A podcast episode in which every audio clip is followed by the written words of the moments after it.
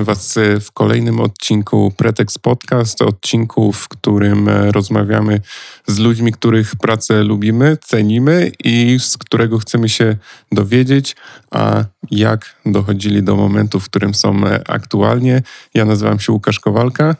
I James Bear jest tutaj z Łukaszem. Naszą gościnią jest Martyna Wędzicka-Obuchowicz. Witamy Cię. Witam, cześć.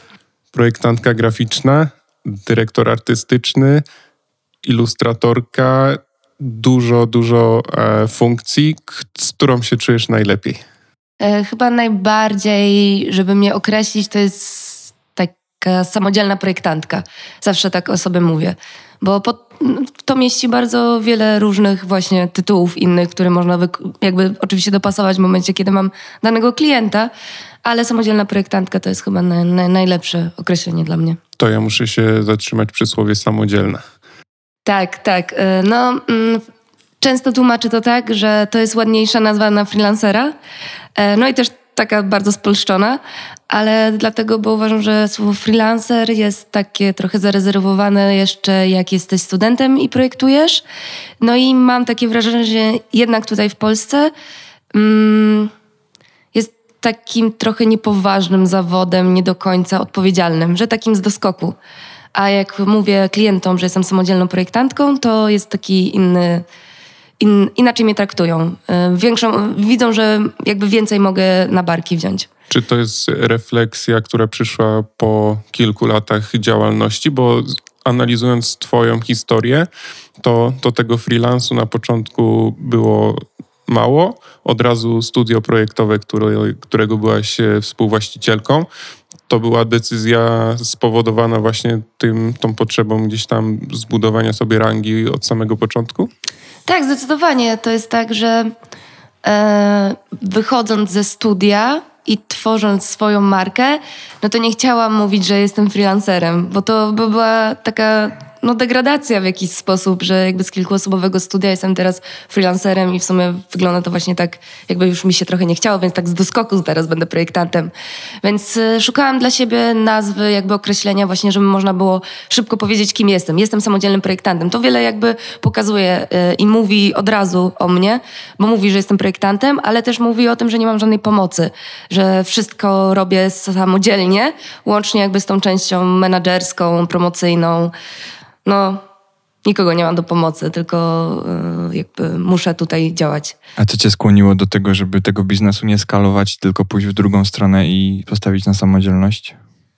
Mm, no, doświadczenia, które miałam w studiu, czyli już przeszłam drogę, w której musiałam być za kogoś odpowiedzialna, za którą musiałyśmy być, bo to była współdzielona odpowiedzialność, ale jednak pamiętam, jak to jest, że jednak musimy zapłacić komuś, więc dla siebie mamy mniej. Chociażby też kwestie ekonomiczne, ale e, bardziej taki dzielony czas, czyli mało czasu na projektowanie, dużo czasu na e, opiekę nad innymi ludźmi. E, I wydaje się, że no w sumie teraz robię to samo, ale jest to mniejsza skala, czyli jakby mniej godzin poświęcam, bo nie muszę e, nikomu zrobić korekty, e, z nikim porozmawiać o projekcie, nie muszę rozdzielać tych zadań.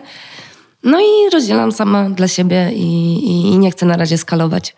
Tutaj tego. naszymi gośćmi w pierwszym odcinku w sumie, czyli e, kilka odcinków temu byli e, architekci, projektanci ze studia Modelina e, i oni też zaczynali jako para, we dwóch, się para zawodowa, nie w życiu prywatnym.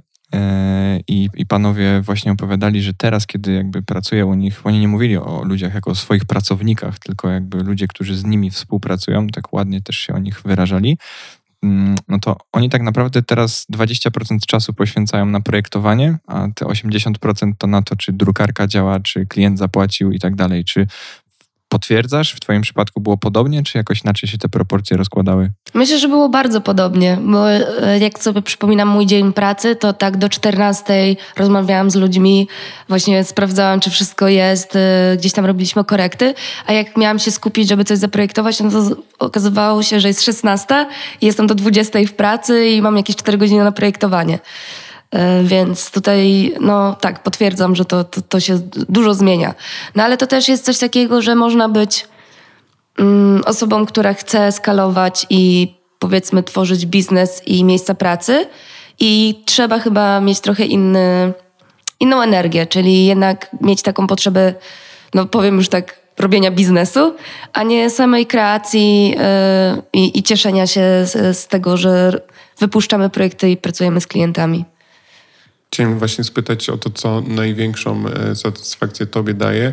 E, odczytuję z Twoich wypowiedzi, że właśnie typowo praca projektowa, ale czy to są te działania koncepcyjne, czy, czy sam taki warsztat, tworzenie konkretnych grafik? To jest dość trudne pytanie, bo jak ma się bardzo dużo e, projektów, to chyba najbardziej cieszy jego zakończenie.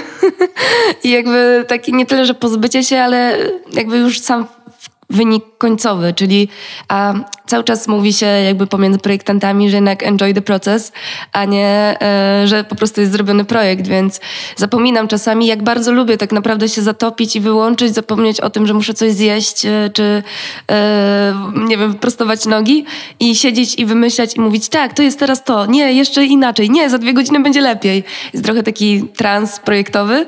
Chyba ostatecznie to najbardziej lubię, ale zapominam o tym w takim jakby natłoku zadań i tego, że ciągle coś mi przerywa, więc nie jestem w stanie wprowadzić się w taki artystyczny trans w jakiś sposób. I jak wygląda właśnie ten cały proces od jakby rozmów z klientem przy większości Twoich e, działań, twoich, twoich projektów, którymi zarządzasz, no i realizujesz? Mhm. E, no to trzeba podzielić na rodzaj projektu, bo e, w zależności czy pracuję nad identyfikacją wizualną, e, załóżmy festiwalu albo dla klienta jakiegoś takiego komercyjnego, czy jest to po prostu plakat, czy coś taka mniejsza forma. Czasami jest to współpraca z marką, więc to zupełnie jeszcze inaczej wygląda. No ale są wspólne cechy tych wszystkich działań, czyli właśnie rozmowa z klientem, określenie jakichś założeń wstępnych, budżetów, poznania się tak naprawdę, jaka jest chemia pomiędzy mną a osobą, z którą mam współpracować, z agencją, czy też e, osobą, która będzie się opiekować danym projektem. Lubisz tę te, te, te część projektów? E, tak, lubię, e, ale jest bardzo taka analityczna, bo trzeba się zastanowić, czy, czy nie ma żadnej czerwonej flagi tak zwanej, czy, czy zachowanie na tym etapie jest na tyle fajne i akceptowalne, że, że będzie się fajnie współpracować, bo są sytuacje, że jest pierwszy telefon i ja już czuję, że że to chyba nie będzie dobra współpraca. I co, e, co wtedy robisz? Jakby no, mimo wszystko sprawdzasz honorarium, czy e, już wiesz, że nie chcesz poświęcać swojego czasu, bo czeka na ciebie jakaś inna propozycja? No często czekają na mnie inne propozycje, więc nie muszę wszystkiego e, brać, e, ale bardziej mówię, że e, zdarzyło mi się powiedzieć, że chyba się nie rozumiemy na takiej warstwie kreatywnej, jakby tego do czego dążymy i jak w ogóle ma ten projekt powstawać i jaka jest w nim moja rola. No i że chyba lepiej się rozstać na tym etapie niż po prostu dalej iść, bo yy, ja już mam coś takiego, że za żadne pieniądze. To znaczy nie ma takiej kwoty, która, no dobra, jakby to było pół miliona, to bym się zastanowiła, nie? Ale z reguły to są takie podobne jednak yy, budżety, więc yy, jestem w stanie powiedzieć, że no nie, no nie jest warte po prostu stresu i nerwów. Kiedyś bym wzięła, ale teraz jestem na tyle już jakby, nie tyle co zmęczona, ale nauczona po prostu, że wiem, że później kilka miesięcy się coś ciągnie i bardzo to wpływa na głowę, na inne projekty, że wolałabym po prostu tego nie robić. A ile czasu zajęło ci po pierwsze dojście do takiego e, jakby zrozumienia swoich potrzeb też, e, że lepiej coś odpuścić niż brać wszystko, to po pierwsze. A drugie, ile czasu zajęło ci dojście do takiej pozycji zawodowej i rynkowej, w której no, możesz sobie te projekty odrzucać? Mhm. To na pierwsze pytanie odpowiem dość ciekawie, bo to było w tym miesiącu. Czyli po 12 latach nauczyłam się trochę luzować, więc y, mimo, że mam bardzo dużo projektów...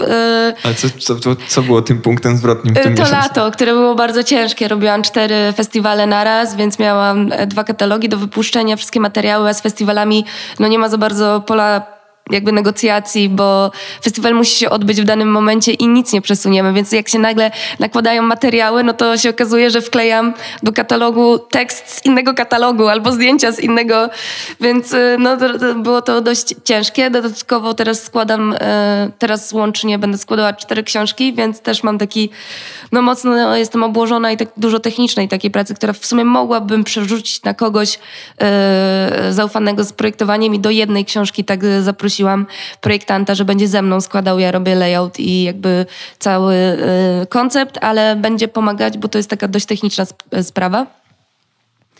No i y, po tym lecie uznałam, że trochę przegięłam. Już w zeszłym roku sobie mówiłam, przegięłaś Martyna, przegięłaś. A teraz przegięłam już tak totalnie, więc wyciszam y, zlecenia. Do końca roku wszystko chcę wyciszyć tyle, ile się da. Kilka rzeczy oczywiście wiem, że wróci do mnie, bo to są klienci, którzy z nimi współpracuję. Nie mogę im powiedzieć, no wiecie, no ale pół roku mnie nie ma teraz, więc trochę tak nie fair by było w stosunku do nich. No i myślałam, żeby styczeń, już w grudniu, w połowie grudnia i może jeszcze cały styczeń zrobić sobie wolny na własne rzeczy, bo też chcę trochę zmienić znowu, co chcę robić dalej. Ale to jest e, dobre teraz nawiązanie do tego, e, o co chcieliśmy Cię zapytać, bo rozmawialiśmy o tym, że przeglądaliśmy Twoje portfolio e, i zastanawialiśmy się nad tym, czy jakby jest to dla Ciebie trudniejsze promowanie siebie niż e, klientów, czy wręcz przeciwnie u grafika z racji tego, że pracujecie na tej warstwie wizualnej i wiecie, co chcecie mm, pokazać, to jest to wręcz łatwiejsze, bo tak naprawdę no, nikt ci niczego nie narzuca, tylko twoje portfolio jest takim, e, czy trudno jest wybrać te najlepsze prace. Mam nadzieję, że może pytanie nie jest dość precyzyjne, ale chyba wiesz, o co mi tutaj chodzi. Czy masz na myśli, że czy łatwo mi jest wybierać pracę moich klientów do mojego portfolio? E, czy jeżeli miałabyś na przykład e, stworzyć portfolio czyjeś, czyli mhm. albo swoje, to czasami trudno jest nam opowiadać o sobie, prawda? To tak samo jakby twoje portfolio jest trochę twoją wizualną opowieścią. E, czy łatwiej mm, jest przedstawiać siebie i promować siebie tobie, czy jednak klienta? W, siebie, ale to, to wychodzi, wychodzi to z tego, że ja często szybko podejmuję decyzje i wiem, czego chcę, a klienci mm, mają taki, że za mocno myślą, że wychodzą do sieci i stworzenie dla nich jakby portfolio, czy też nawet kanału na social media jest dużo trudniejsze, bo oni się zastanawiają nad każdym postem, gdzie wiadomo, że to trwa, nie wiem, godzinę i zaraz przykryje algorytm i tego już nie ma, nawet jeżeli jest na feedzie. I bardzo trudno się dla klientów robi y, portfolio i inne rzeczy, bo dla nich to jest bardzo ważna sprawa, a ja wiem, że budowanie portfolio jest jakby ciągłą sprawą, czyli to nie coś się zakończy i już nie można do tego wrócić. To jest wszystko w sieci, można to usunąć, można to zmienić, można to zrobić zupełnie inaczej. My nie drukujemy książki, która będzie 10 lat w księgarni, robimy coś na żywym organizmie, więc e, dlatego ja do tego tak swobodnie u siebie podchodzę, że coś tam wrzucę, czasami mi się nie spodoba, dobra, to może jednak usunę, ale z reguły umieszczam i cieszę się, że po prostu poszło w świat i mogę coś przekazać. Pracujesz y, z klientami z różnych branż każdy ma swoją specyfikę. Ja rozdzielam takie dwa formaty e, Twoich klientów. Z jednej strony właśnie taka stricte komercja, a i jest to pewnie mocno użytkowa grafika. Z drugiej strony bardzo dużo działań e, z artystami. Czy łatwiej Tobie pracuje się z kimś, kto, kto jest konkretny w przypadku oczywiście e, firm, na pewno jest x tych rzeczy do wykonania i, i to są zupełnie inne rozmowy niż y, z kimś, kto jest artystą i, i też jakby, no właśnie, ty musisz trochę przedstawić go, jego osobowość, a czym się różnią te, te, te, te projekty? No właśnie to jest, y, wydaje się, że to jest taki łatwy podział, że, projekt, y, że klienci komercyjni są bardziej konkretni i wiedzą, czego chcą, a z artystami współpracuje się trochę gorzej. A ja chyba bym bardziej podzieliła na osobowości, czyli mamy coś takiego, że często jakby z ludźmi, którzy na przykład robią festiwal, jest dużo konkretniej niż z osobami, którzy, które robią powiedzmy tą komercyjną część yy, i, odwrotnie może być, więc yy, Myślę, że tutaj nie ma takiego sztywnego podziału, że branża na przykład kreatywna jest trudniejsza do współpracy, bo to też są artyści. Gener generalizując tak, oczywiście jest coś takiego, bo jednak bardziej mówią o sobie, a nie o produkcie, który nie jest jakby ich odzwierciedleniem, ale e, różnie to bywa. Jakie masz ulubione e, wspomnienia z pracy z artystami? Ulubione? O nie, nie mało mam ulubionych. Czyli jednak są problematyczni. No, e, bo to jest tak, że czasami są klienci, którzy są kreatywni, ale nie wyrażają się na przykład wizualnie, tylko tańcem. I to, to, to jakby to było najmniej moje ulubione, bo ciężko jakby e, złapać wspólny język, bo ktoś się wyraża ruchem i ciałem, a ja wizualnie i my nie możemy, skoro ja robię wizualne rzeczy dla nich, nie potrafili mi na przykład do końca przekazać, co czują. Może by zatańczyli przede mną i bym zrozumiała, ale no jakby to, jakby ten język był zupełnie e, inny i, i trudny. Ale e, jeżeli chodzi o, o, o fajne wspomnienia, no to chyba wszystkie rzeczy, które robię na, e, z artystami i jest deadline, to wtedy e, jest wszystko ok, bo goni nasz czas i, i, i projektujemy, ale teraz ostatnio robiłam fajną, e, to nawet nie jest okładka, tylko cały digipack, tak? Płyty dla jazzowej i fajnie wyszło, jest fajny feedback, dostaję smsy. Jestem w Empiku, widzę swoją płytę, super co nie, super co nie i tak sobie myślę fajnie, to jednak jest coś, co później tak wiem, dlaczego to robię, bo tam po prostu zlecenie, bo ktoś mnie polecił, bo nie mógł zrobić, więc pierwsze nasze spotkania były takie, no nie wiem w sumie, czy, czy będziemy razem współpracować od tej osoby, z którą właśnie robiłam może się nie dogadamy, może, może nie, mi się nie spodoba, ja nie wiem, to pogadaliśmy. No ale wynik końcowy jest taki, że jest super zachwyt, więc y, to jest najfajniejsze. A powiedz mi w takim razie, mm, co jest dla ciebie taką największą nobilitacją, że wchodzisz na przykład do Empiku i widzisz e, coś, co zrobiłaś, czy e, wykłady, bo, bo, bo, czytałem też, że byłaś wykładowcą, czy na przykład tak jak e, ostatnio jakieś prelekcje, wychodzisz i tak naprawdę cała branża graficzna, cała ta śmietanka graficzna w Polsce skoncentrowana na tym, co powiesz, mm, co sprawia, że sobie myślisz, jej, jestem w tym miejscu, w którym chciałam być. Mhm. No to też bym podzieliła, bo projektowo cieszę się, że po prostu moje projekty gdzieś tam są w świecie już widziane, e, w Polsce dość rozpoznawalne, jakby w naszym oczywiście e, małym świadku graficznym, więc to jest fajne. E, no i też jakby ludzie wiedzą, po co do mnie przychodzą, czyli jakby wiedzą, jaki już mam styl i nie, do koń- nie, nie muszę się tłumaczyć, dlaczego coś tak wygląda, bo wiedzą już, że to tak będzie.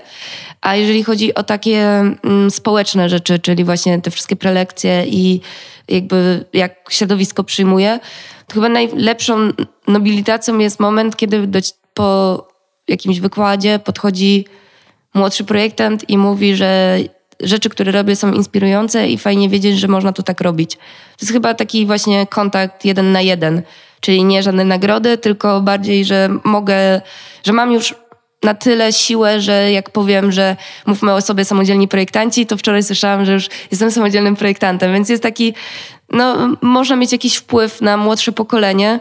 Już teraz muszę o tym tak myśleć, bo zawsze myślałam, że jestem z tej młodszej grupy, a jednak już lata lecą, już trochę jestem na rynku i jak sobie pomyślę, no w sumie tak, no jak ktoś jest teraz na studiach, ma 21 lat, no to ja byłam 10, 11 lat temu w tym miejscu, no to mogę być w jakiś sposób gdzieś tam y, wzorem, więc dobrze by było dobrze się zachowywać i nie wywijać żadnych numerów, bo teraz to już nie można, więc to, to, to jest takie miłe.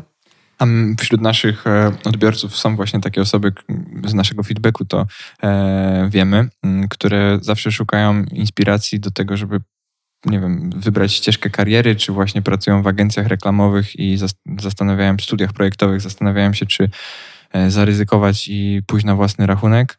Mm, jakaś rada od doświadczonej koleżanki? Tak, mam bardzo dużo rad. Tego się nie da zrobić w jednym zdaniu.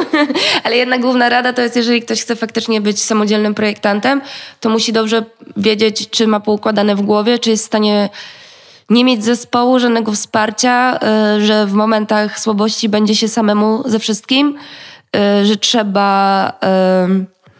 Mm, dobrze by było mieć kogoś zaufanego, że jeżeli stoimy na przykład z projektem już tak czysto technicznie i nie możemy ruszyć ani w lewo, ani w prawo i po prostu nie wiemy, jak skończyć daną rzecz, żeby mieć osobę, z którą możemy porozmawiać o projekcie, nawet żeby zrobić korektę jakąś konstruktywną, to jeżeli ktoś chce samodzielnie projektować, fajnie jakby miał jedną chociaż osobę zaprzyjaźnioną, żeby sobie po prostu o tym pogadać, bo e, umieszczanie jakichś takich e, projektów na, w sieci, na forum, to tylko jest wiadro e, pomyj i można już zupełnie by przestać wierzyć i jeszcze powiedzmy pogorszyć sytuację. No i przygotować się na to, że nie jest to właśnie um, usystematyzowane godziny pracy, nie są to, tylko raczej na początku, żeby gdzieś tam um, zdobyć siatkę klientów, to jest jednak praca do 12-14 godzin dziennie, bo trzeba wszystko ogarnąć i jeszcze poprojektować.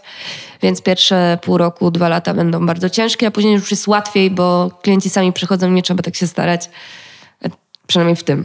Nie masz wrażenia, że cała branża kreatywna to jest ten rodzaj specyficznego zawodu, który właśnie na samym początku wymaga bardzo dużo zaangażowania, kontakty tak naprawdę wszędzie są e, potrzebne, ale no ja na swoim przykładzie wiem, że na początku pierwsze te kroki wymagały bardzo dużo zaangażowania, oddania się tej pasji i, i nie przeliczania na tak zwane dupogodziny e, swojej pracy, bo, bo trzeba zrobić skill, trzeba się na, na x rzeczach przejechać i, i zobaczyć, w czym jest się najlepszym.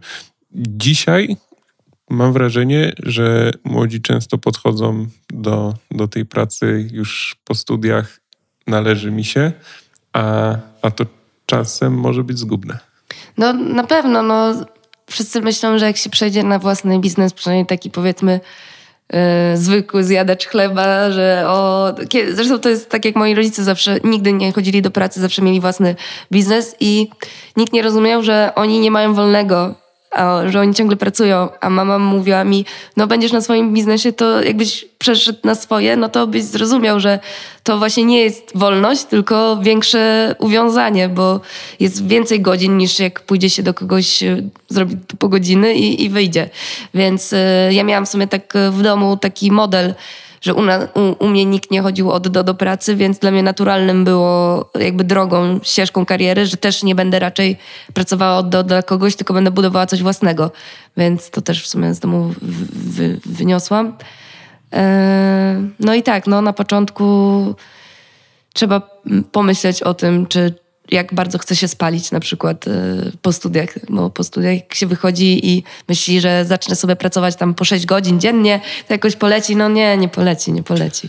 Ty miałaś swój autorytet na początku działań, do którego się odnosiłaś? Mogłaś skonsultować ktoś, kto ci pokazywał, w którą stronę iść? Y no, można powiedzieć, że to jest jakiś y, autorytet albo osoby, które we mnie uwierzyły, dały mi pierwszą pracę w studiu brandingowym i wtedy chodziłam faktycznie do pracy, ale też studiowałam dziennie, e, więc e, chodzenie na trzy czwarte etatu i studiowanie dzienne było dość ciekawym pomysłem z mojej strony. No, ale tam były właśnie takie dwie osoby. E, mm, teraz to studio już ma trochę inną formę, studio Engram i, i um, oni jakby troszeczkę poszli w inne strony, natomiast jeden i drugi bardzo dużo mm, mnie nauczyli, bo byłam młodym człowiekiem na, na, jeszcze w szkole. E, no i e, właśnie tak trochę powiedzieli mi, że mogłabym w sumie e, zacząć działać w sieci, że jestem dość odważna, że na pewno mi się uda, więc miałam takie głosy chociażby naprowadzające, że, że to jest, nie jest głupi pomysł. A tak to raczej patrzyłam, jeżeli chodzi dlaczego w ogóle pomyślałam, że można być samodzielnym projektantem, gdzie mało tego jest tak w Polsce znanych, powiedzmy. Nie ma, nie ma takich rockstar, graphic design rockstar. Mało jest takich osób według mnie. Raczej są to już studia lub ewentualnie e, też e, mm, projektanci, e, którzy już też mają pod sobą jakby małe studio, sygnują się nazwiskiem, ale jednak nie pracują ostatecznie samodzielnie. No to patrzyłam, jak za zagranicą jest po prostu, że tam są takie właśnie gwiazdy projektowania i też dziewczyny, kobiety, tak, czy Jessica Walsh, czy Leta Sobierajski, czy ze starszego dużo pokolenia Paula, Paula Scher. Więc to było takie dla mnie, okej, okay, no można to przeszczepić w jakiś sposób na własną komórkę tutaj lokalną w Polsce. Może, może, może mi się uda, nie wiem, spróbujmy, zobaczmy, jak to wyjdzie. To jest właśnie to, o co pewnie Jamesowi chodziło w pytaniu o portfolio, że, że ten self-branding mhm. jest bardzo, bardzo istotny i, i na pewno też kole, na kolejnych etapach pomaga wybierać klientów, z którymi ci się łatwiej e, pracuje, no bo budujesz swoją markę, pokazujesz swoją wartość też, a, a za tym przychodzą coraz bardziej jakościowi klienci. No tak w teorii jest.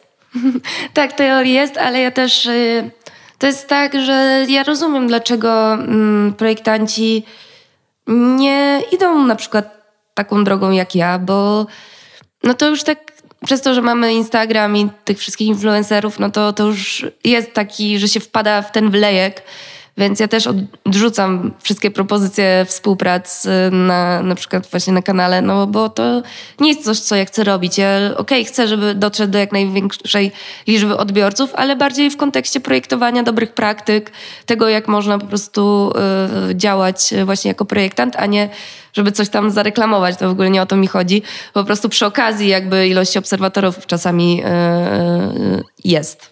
To ja chciałem ciebie jeszcze zapytać o to, czy czujesz się influencerką? No właśnie, yy, projektowo tak, ale chyba bardziej projektowo na zasadzie sposobu życia. Takiego, że o tak można sobie żyć, ale tak nie czuję się influencerką jakoś szczególnie. Ale współprace komercyjne były, w których to ty promowałaś jakiś produkt? Mm, produkt, produkt, produkt. Zegarki?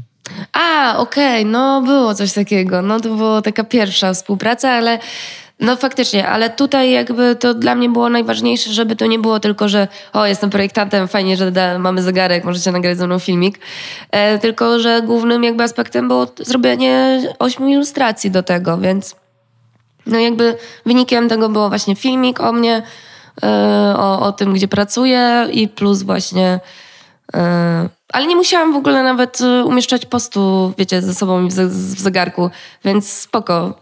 Mm, po prostu mogłam wrzucić tylko ten, ten wynik pracy projektowej, więc a taka współpraca jest najlepsza. A gdybyś musiała, to myślisz, że poszłabyś w to, czy to zależałoby może od produktu, czy jednak kompletnie nie? Znaczy to zależy od produktu, bo akurat y, y, z tymi, y, z Atlantic to, to jest ciekawa historia, bo mój mąż od zawsze miał te zegarki, w sensie vintage ma. Mój tata ma taki zegarek i oni się do mnie odezwali, że w sumie czy nie chciałabym dla nich robić, a im powiedziałam, że no okej, okay, no miał zawsze w rodzinie jest ten zegarek, więc w sumie znam markę, to czemu nie, ale jeżeli bym nie znała i byłoby takie że nie, nawet chyba bym współpracy wtedy nie przyjęła, jeżeli nie byłoby to dla mnie jakoś e, jakkolwiek w ogóle związane. A kiedy był taki moment, w którym poczułaś, że na twoim Instagramie, bo ten Instagram często pytamy, e, no być może za parę lat zaczniemy pytać o TikToka, ale kiedy poczułaś, że ten Instagram wzrasta, no bo jednak kilkanaście tysięcy osób ciebie obserwuje, wydaje nam się, że to muszą być świadomi odbiorcy, e, no bo jednak e, no, no, nie pokazujesz tam. E, raczej głównym motywem i narracją nie jest to, nie wiem, w co się dzisiaj ubierzesz albo gdzie pójdziesz zjeść, tylko pokazujesz swoje prace. Więc e, zakładamy, że ludzie, którzy chcieliby cię naśladować albo którzy chcieliby być twoimi klientami, e, cię obserwują. Mm, kiedy był taki przełomowy moment? Czy to jakiś projekt e, sprawił, że stałaś się bardziej popularna w tej przestrzeni online, czy e, narastało to tak stopniowo? E, to akurat rozwija się stopniowo. Nie mam żadnych takich rzutów na zasadzie, no nie jestem Jennifer Aniston, co zakłada e, Instagram i tam, ile tam było, milion, dwa miliony tak w jedną dobę czy coś, nie wiem, jakieś astronomiczne, niewyobrażalne ilości obserwujących. E, więc to tak narasta po prostu sobie stopniowo, przez to, że działam, jeżdżę na prelekcje, to zawsze jakby więcej ludzi o mnie się dowiaduje, więc jest to takie organiczne życie offline, online tak naprawdę, a jakby to jest taki lejek, gdzie wszystko się się zbiera, wszyscy, którzy chcą gdzieś tam patrzeć i, i, i widzieć, co dalej się dzieje, gdzie można um, mnie posłuchać, czy jaki nowy projekt zrobiłam, więc to jest taki w sumie, dla mnie to jest taki miejsce, gdzie mogę się skomunikować, że nie wiem, zupdate'owałam portfolio, że gdzieś pojadę, czy właśnie jesteśmy tutaj, czy ktoś wpadnie, więc raczej tak e, jest to organicznie, bo nawet jeżeli wyróżniają mnie zagraniczne um, konta, no to wtedy też jakby dużo osób, no, ktoś widzi i później jakby zaczyna obserwować, ale nie ma czegoś takiego, że nagle przychodzi 5 tysięcy, to, to, to, to, się nie zdarza. Właśnie zupełnie mi nie chodziło, że tak jak Jennifer Aniston, tylko bardziej może jak Iga Świątek, która po prostu miała kilkanaście mm tysięcy obserwujących albo nawet kilka i, i, i w trakcie jakby e, swojego sukcesu pierwszego tenisowego podczas jednego turnieju do, do kilkuset to wzrastało.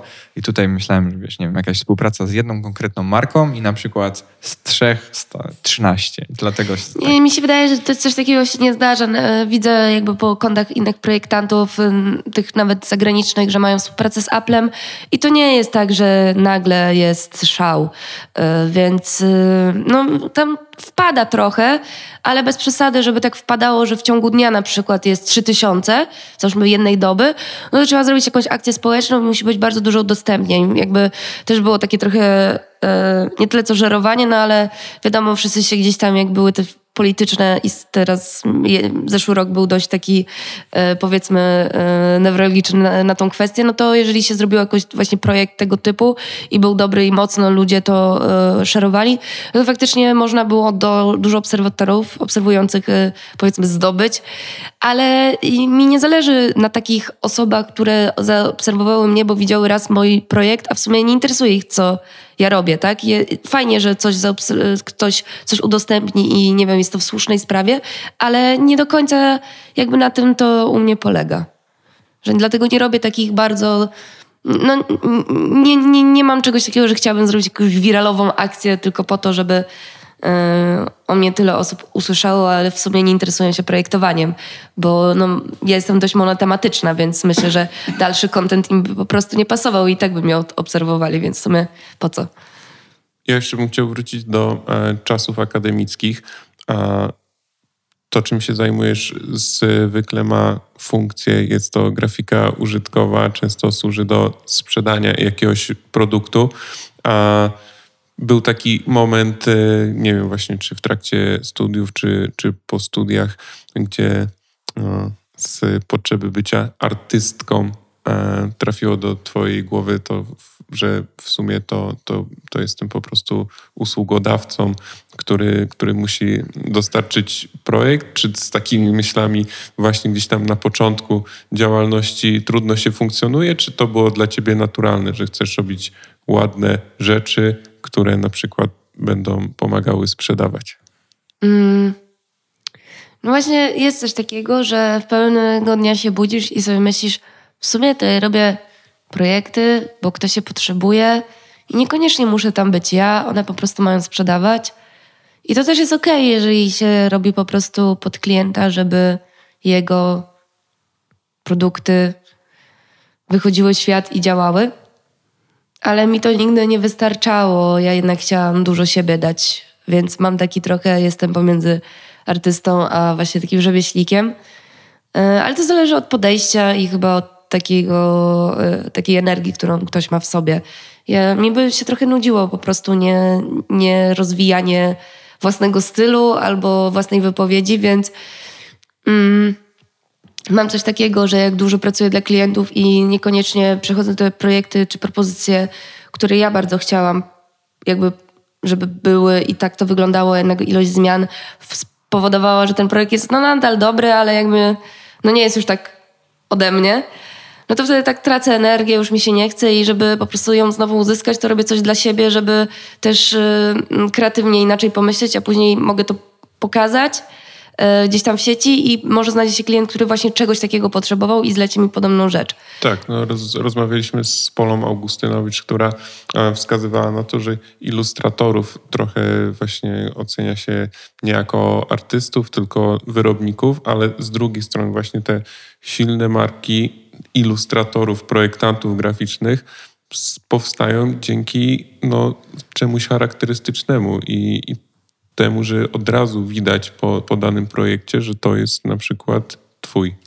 Tak, no, yy, no ilustracja jest zupełnie jeszcze inną. Yy, właśnie yy, kiedyś też mówiłam o tym, że dlaczego jakby mm, mało, bo jest dużo, jest dużo projektantek samodzielnych, które mają konta na Instagramie i one y, super mają projekty, ale no nie są w stanie się tak przebić, jakby powiedzmy do mainstreamu i mieć tyle obserwujących, co na przykład właśnie ilustratorzy, którzy mają, no to ilustracja jest zawsze ładna, jest taka przyjemna oku. Nie trzeba jej do końca tak rozumieć y, w takim metaforycznym jakby znaczeniu, jak mamy projekt, na którym jest po prostu czarny kwadrat, coś tam wyraża i trzeba się wczytać, nie wiem, pomyśleć, że to jest super kompozycja, odważna, bo to nie jest ładne, to jest jakieś tam minimalistyczne na przykład, może być ładne, na przykład dla mnie jest ładne, ale na przykład dla mojego taty by już nie było tak ładne, nie? No, no okej, okay, no no czyste, no i tyle. Ale jak zobaczy ilustrację, no to mówi, o, że ktoś tak ładnie rysuje. No wiadomo, że to, to jest jakby naturalne. To jakby jeżeli się nie siedzi tak mocno w branży, no to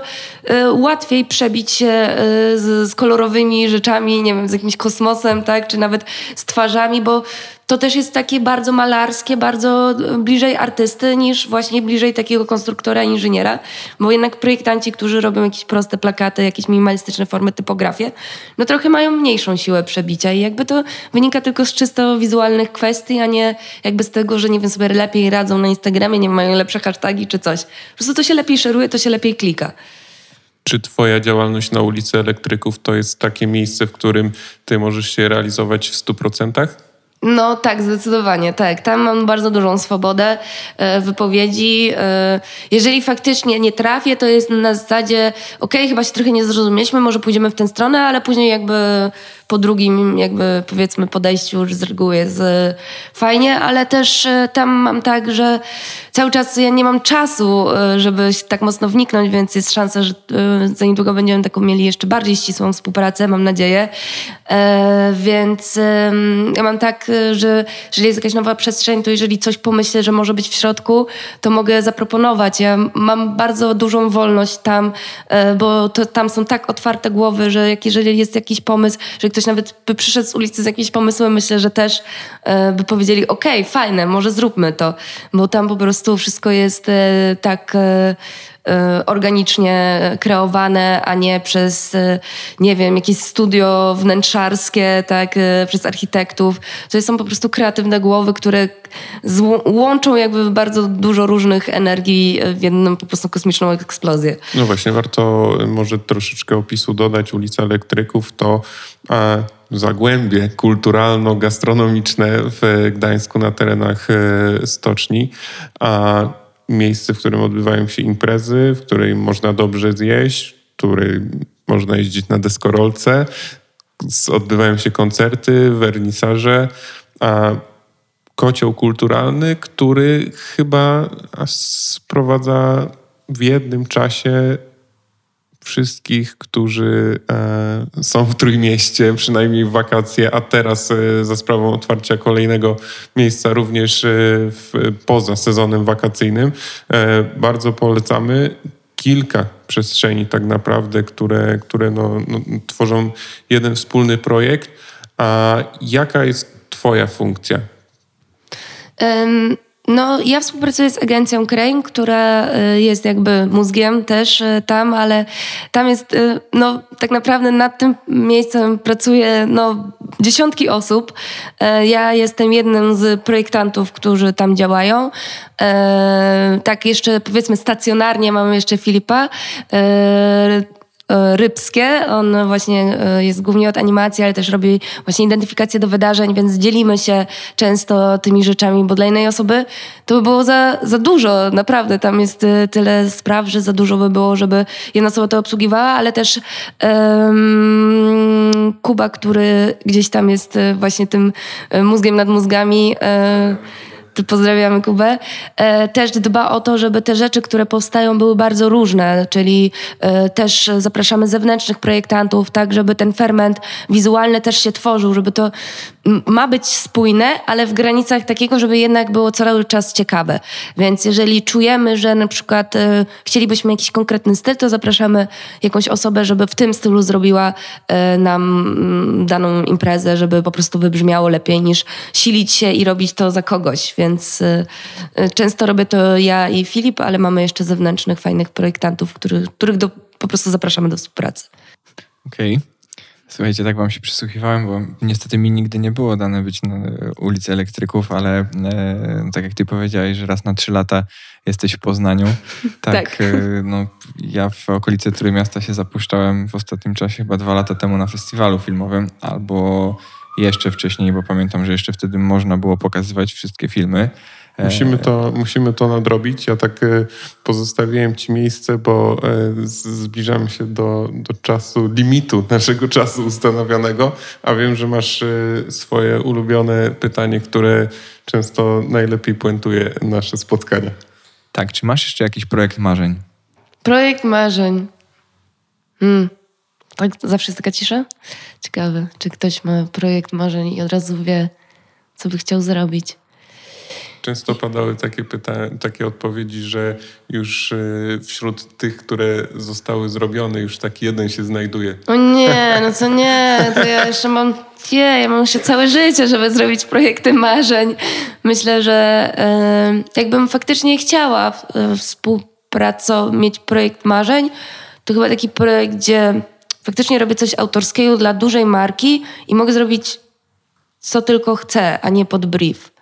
Czyli taki międzynarodowa jakaś kampania, gdzie faktycznie ktoś wziął mnie, bo jestem mną, plus e, reprezentuję konkretny styl w projektowaniu i nie wiem, jest to wszędzie, ale właśnie nie na takich warunkach jak czasami jest, ok, to weźmiemy artystów, ale oni muszą zrobić, bo nie wiem, bo w tamtej marce jest jednak kolor niebieski, więc zamień te swoje czarno-białe kwadraty na niebieski. No i wtedy to już nie jest projekt autorski tylko bardziej e, no, pod brief, tak? Więc może coś takiego mogłoby być moim projektem marzeń. Ale łączyłoby się to z jakąś e, marką? Byłaby to taka dobra komercja? Pytanie, czy masz, wiesz, no swoje tak, ulubione... No myślę, że mogłaby być to taka marka, której, nie wiem, wszyscy używają projektanci, nie wiem, mógłby to być na przykład właśnie coś e, z Apple'a albo może to by mogło być nawet Adobe, które używamy wszyscy na co dzień jakby w programach. Mogłoby to być po prostu takie Hity, hity, Stricte hity, hity. związane z twoją pracą. Tak, tak, związane z pracą. Oczywiście, żeby to było, żeby to miało sens, no nie? Na pewno nie, nie chciałabym, żeby to był jakiś alkohol, bo nie jest to dobry przykład. I jeszcze łączone z, arty- jeszcze z artystycznym kręgiem, ale no, nie wiem, czy to, to jest taki kolejny projekt, ale nie projekt marzeń. Myślę, że właśnie raczej technologia, która łączy z kreacją. O, wiem, co by było moim projektem marzeń. Gdybym miała, wiem, gdybym mogła zaprojektować znak, który poleci w kosmos, no wiadomo, przecież to jest projekt marzeń, ale to już wszystkie są do 2030 zabukowane, więc może i 2050, no ale może jak będę starsza, może to się wydarzy, ale ja już wiem, kto zaprojektuje logo w kosmos, jeżeli w ogóle jakikolwiek Polak, więc to nie będę ja. Ale tak, tak to, to by był projekt marzeń. Padła e, taka, taki statement w trakcie tej rozmowy, że e, już wiesz, że najbliższy czas to będzie trochę nowa droga.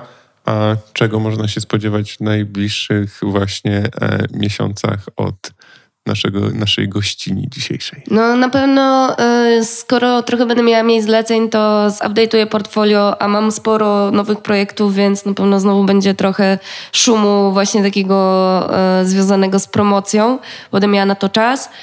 No a później się zastanowię, yy, czy nie chcę czegoś zrobić dla siebie. Na zasadzie, jak już będą to projekty, to będzie taka kreacja znowu bardzo eksperymentalna. Teraz yy, yy, właśnie się odbywa mikrofestiwal w Warszawie, Poster Play.